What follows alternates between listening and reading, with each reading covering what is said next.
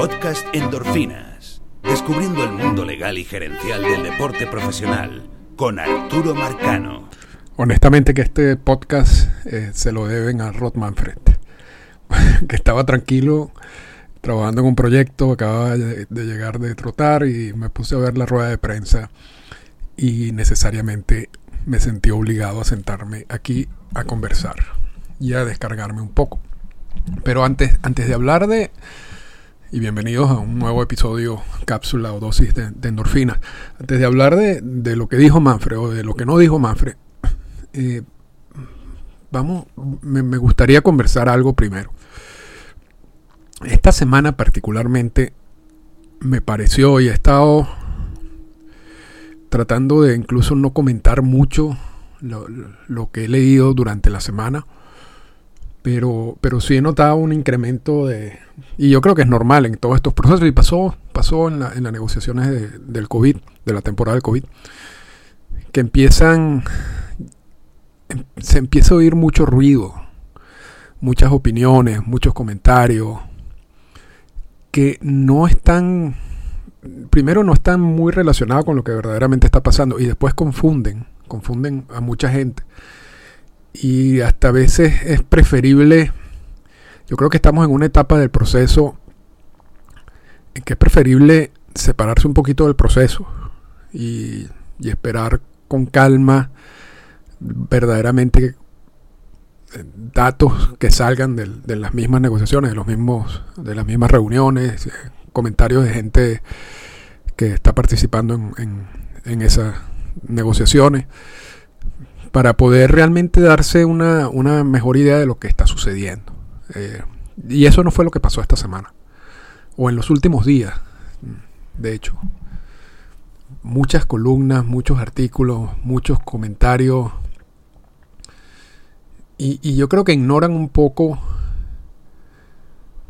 cómo, cómo funciona MLB como organización.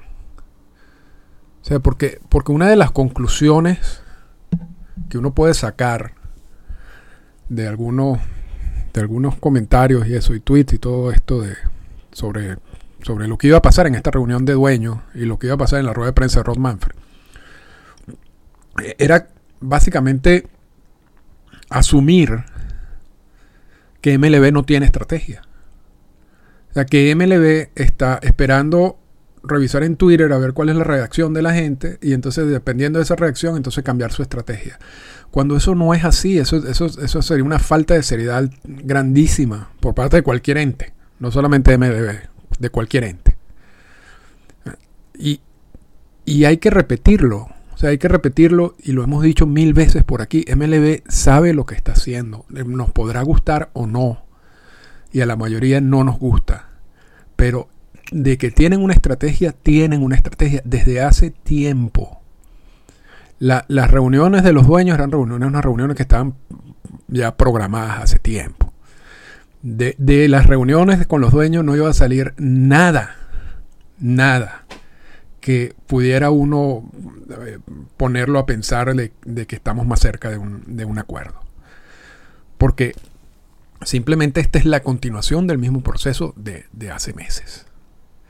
Y luego, tan siquiera considerar que Manfred iba a salir hoy a ceder, punto. Y a decir, bueno, está bien, no vamos a pelear por esto. También es ignorar lo que ha hecho Manfred desde hace años, incluso desde antes que fuera comisionado. pero de alguna manera como que se regó esa idea de, de, de, que la, estas reuniones de los dueños iba a cambiar el, el, curso de las negociaciones, de que Manfred iba a salir y ya iba a estar preocupado. Eso no, eso no, eso no está, a este, a este momento no está considerado y fue evidente en, el, en los comentarios de Ron Manfred. Repito, y desde aquí hemos mantenido un, tratar de mantener un, un, balance y un respeto por lo que cada una de las partes está haciendo estratégicamente y como parte de la negociación. ¿okay? Por eso que aquí a veces no, no, no, aquí no es que estamos identificando buenos o malos de la, de la negociación. Cada parte está peleando por lo que ellos quieren pelear. Pero era, era lógico que Manfred dijera lo que dijo, que básicamente fue nada. Sí, sí, sí, y, ya ahorita entramos, esto va a ser un, podcast corto, no se preocupe. Sí, sí, sí hablo de, algunas cosas interesantes que no tienen mucho que ver con las negociaciones en sí, pero, pero que nos ayudan a pensar más o menos cómo sería la logística de todo esto cuando se solucione. Porque evidentemente en algún momento se va a tener que solucionar, ¿no? Y si habla de que es la necesidad de tener cuatro semanas de sprint training, en algún momento en la temporada del COVID se hablaban de dos semanas, que dos semanas eran suficientes. Y el mismo Manfred dijo que eso generó problemas de lesiones en jugadores y que tienen la data para demostrarlo y que ellos están más eh, cómodos con, con, un, con cuatro semanas de sprint training. Entonces, eso, eso, eso para mí es clave porque cuando esto se arregle hay que sumarle entonces las cuatro semanas de sprint training y después entonces empezaría la temporada.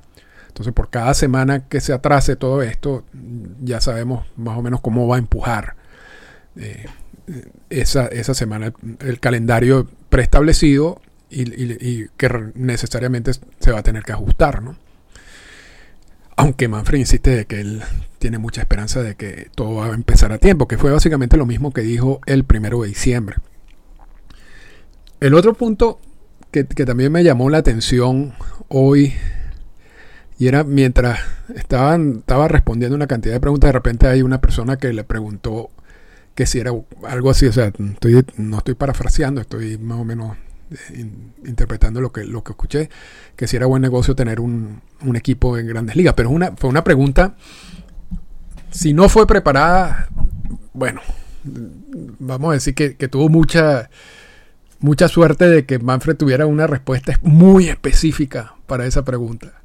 Pareciera como si estuviera, hubiera estado esperando esa pregunta. Porque Manfred le dice, sí, bueno, casualmente acabamos de, contratar una firma de inversión que estaba analizando si realmente es un buen negocio tener un, equipo de béisbol y, y la conclusión es que no es buen negocio. O sea, la conclusión es que si tú pones el dinero cuando tú compras, eso fue lo que dijo Manfred, cuando tú compras un equipo, el dinero ese de, para comprar el equipo lo hubieras puesto en la bolsa de valores, hubieras recibido un mejor retorno de, la inversión que tener el equipo. Y, y, él habla de la diferencia, por supuesto, entre la compra del equipo y la venta posterior del, equipo. ¿no? Así que es mejor haber tenido como inversión ese dinero en la bolsa de valores y después inmediatamente ya, ya han sacado un poco de, de artículos que desmienten esa parte. Pero, pero sí me extrañaba un poco que, esta carta de que ya la carta no es tanto estamos perdiendo dinero, que era la carta más común histórica, que es la carta más común históricamente presentada en todas las negociaciones de los convenios laborales. Ahora la carta es, no, quizás no estemos perdiendo dinero, porque, porque no puede decir eso, porque eso es una trampa, ¿no? Si tú dices estoy perdiendo dinero, le abres la puerta al sindicato para decirme, bueno, tú me estás, tú dijiste que estabas perdiendo dinero, déjame revisar los libros. Este, para, para ver si de verdad estás perdiendo dinero o no. Y entonces ahí se crea un problema mucho mayor para los dueños de equipo. Por eso es que ya, y eso ha pasado, eso ya ha ocurrido. Entonces, ya no caen en el error de que estamos perdiendo dinero, sino ahora, y tampoco dijo, es una mala inversión porque también ahí se mete en una trampa, porque el, sindicato le puede decir, bueno, si es una mala inversión, abre los libros para ver. Sino lo que él dijo es que había contratado o que se había contratado una firma de inversión y esta firma de inversión había preliminarmente dicho de que, es mejor poner el dinero en la bolsa de valores. Pero bueno, aparece la carta de, que esto no es un buen negocio. y, lo que está proponiendo el sindicato no, no es viable. No es viable económicamente, porque si no es un buen negocio ahorita y MB lo que quiere es mantener la misma estructura del, convenio laboral pasado. Si yo hago un convenio laboral que, que involucre una carga financiera más grande para los equipos, una carga económica más grande para los equipos, entonces, y, y, en estos momentos estamos hablando que no es buen negocio, entonces va a ser un muy mal negocio si yo negocio un convenio laboral de esa manera. Eh, pero bueno, eso, eso no, no había aparecido en el escenario. También comete un error Manfred. Le preguntan sobre el CBT y de cómo, cómo los umbrales y las penalidades cambiarían en la, en la nueva propuesta de MLB y Manfred dijo que no había ningún cambio o que creía que había un cambio de un, porcentaje este, y de porque como no se va ahorita tampoco a dar las compensaciones en las elecciones en el draft, entonces eso había que ajustarlo y compensarlo con otra cosa. Y resulta que eso que dijo Manfred era falso, al punto que minutos después de cerrada la, la, rueda de prensa, sacaron un comunicado de prensa diciendo el comisionado se equivocó, si hay cambios importantes en umbrales y en penalidades del CBT. Pero, y, ahí es donde uno dice, pero, porque a veces Manfred históricamente ha hecho esto, y ¿no? yo, yo creo que no, no participa mucho en, en ruedas de prensa porque comete errores graves, ¿no? Y ya hemos hablado antes de, de, otros errores, pero si esto es una rueda de prensa ya planificada, importante, Manfred no había hablado desde el primero de diciembre, controlada.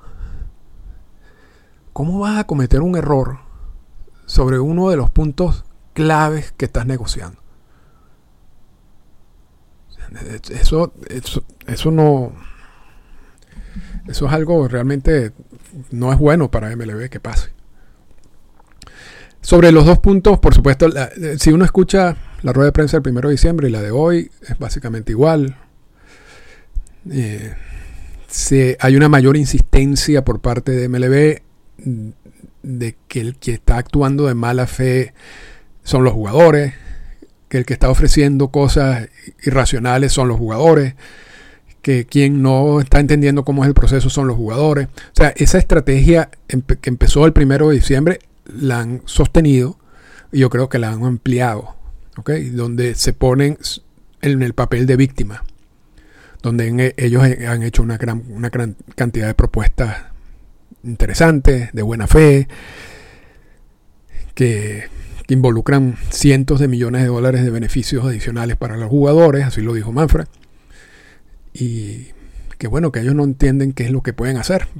Eso, es más o menos la conclusión de, lo que dijo Manfred, que ellos ya han, que ya han entregado dos, dos puntos claves para ellos. El bateador designado universal, que según Manfred va a generar eh, una gran cantidad de, de trabajos con sueldos altos. Cuestión que tampoco es verdad, porque eso depende mucho de la estrategia que tenga cada equipo con la utilización del bateador designado.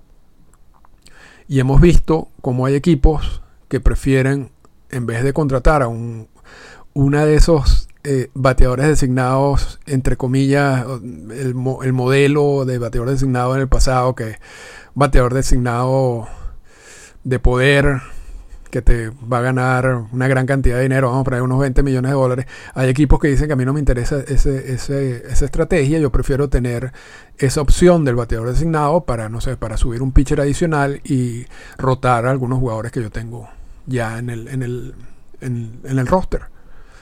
Lo cual no involucraría en muchos casos una inversión mayor de lo que están haciendo en este momento. Pero, pero Manfred lo vende como si todos los equipos van a salir al mercado a contratar agentes libres de 30 millones de dólares para que ocupen los equipos de la Liga Nacional, para que ocupen el, puesto de, de bateador designado, que eso no va a ser así. Pero es la manera como lo venden y está bien. El otro punto dicen, bueno, y cedimos en las compensaciones de, la, de, de las elecciones en el draft. Eh, que está amarrada, por ejemplo, a la oferta calificada.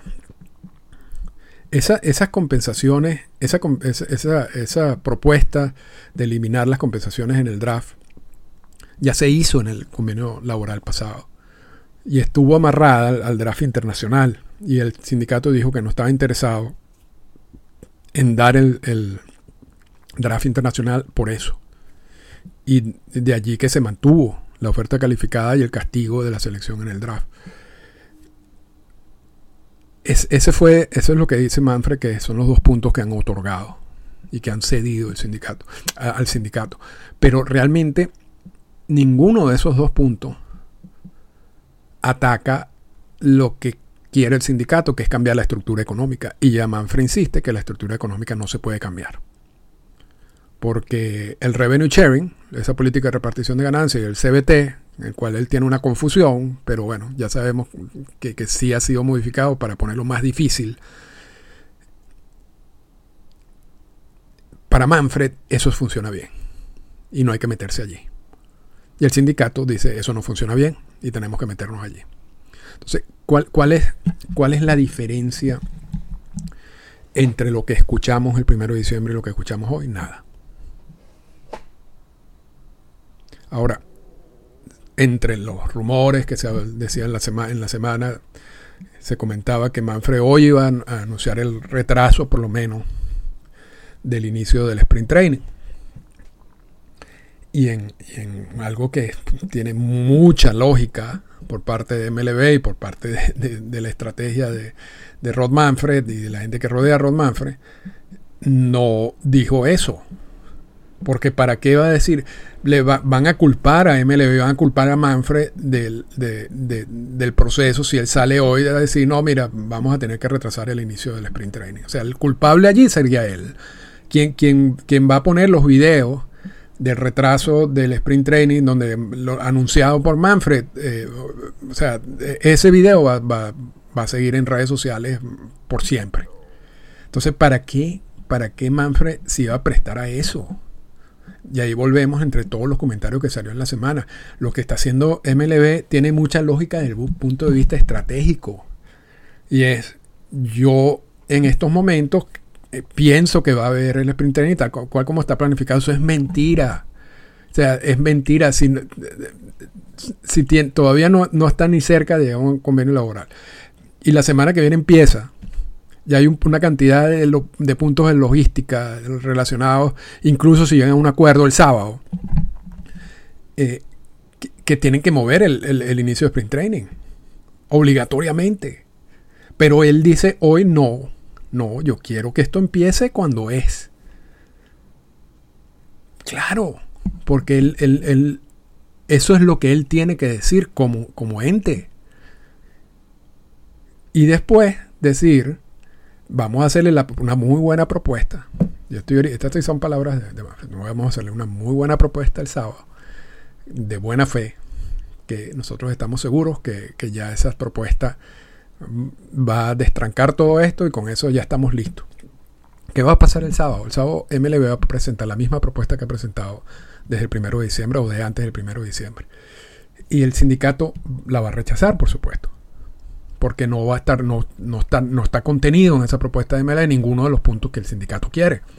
Y entonces MLB va a decir, oye, nosotros que habíamos trabajado tan fuerte en preparar esta propuesta, porque estamos emocionados de que, de, de que vamos a empezar el sprint training la semana que viene, y el sindicato nos rechazó la propuesta. Entonces, como nos rechazaron la propuesta, no vamos a poder empezar el sprint training a tiempo y vamos a tener que aplazarlo.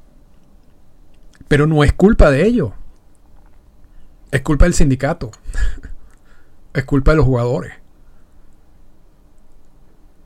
Entonces, pero, pero está bien.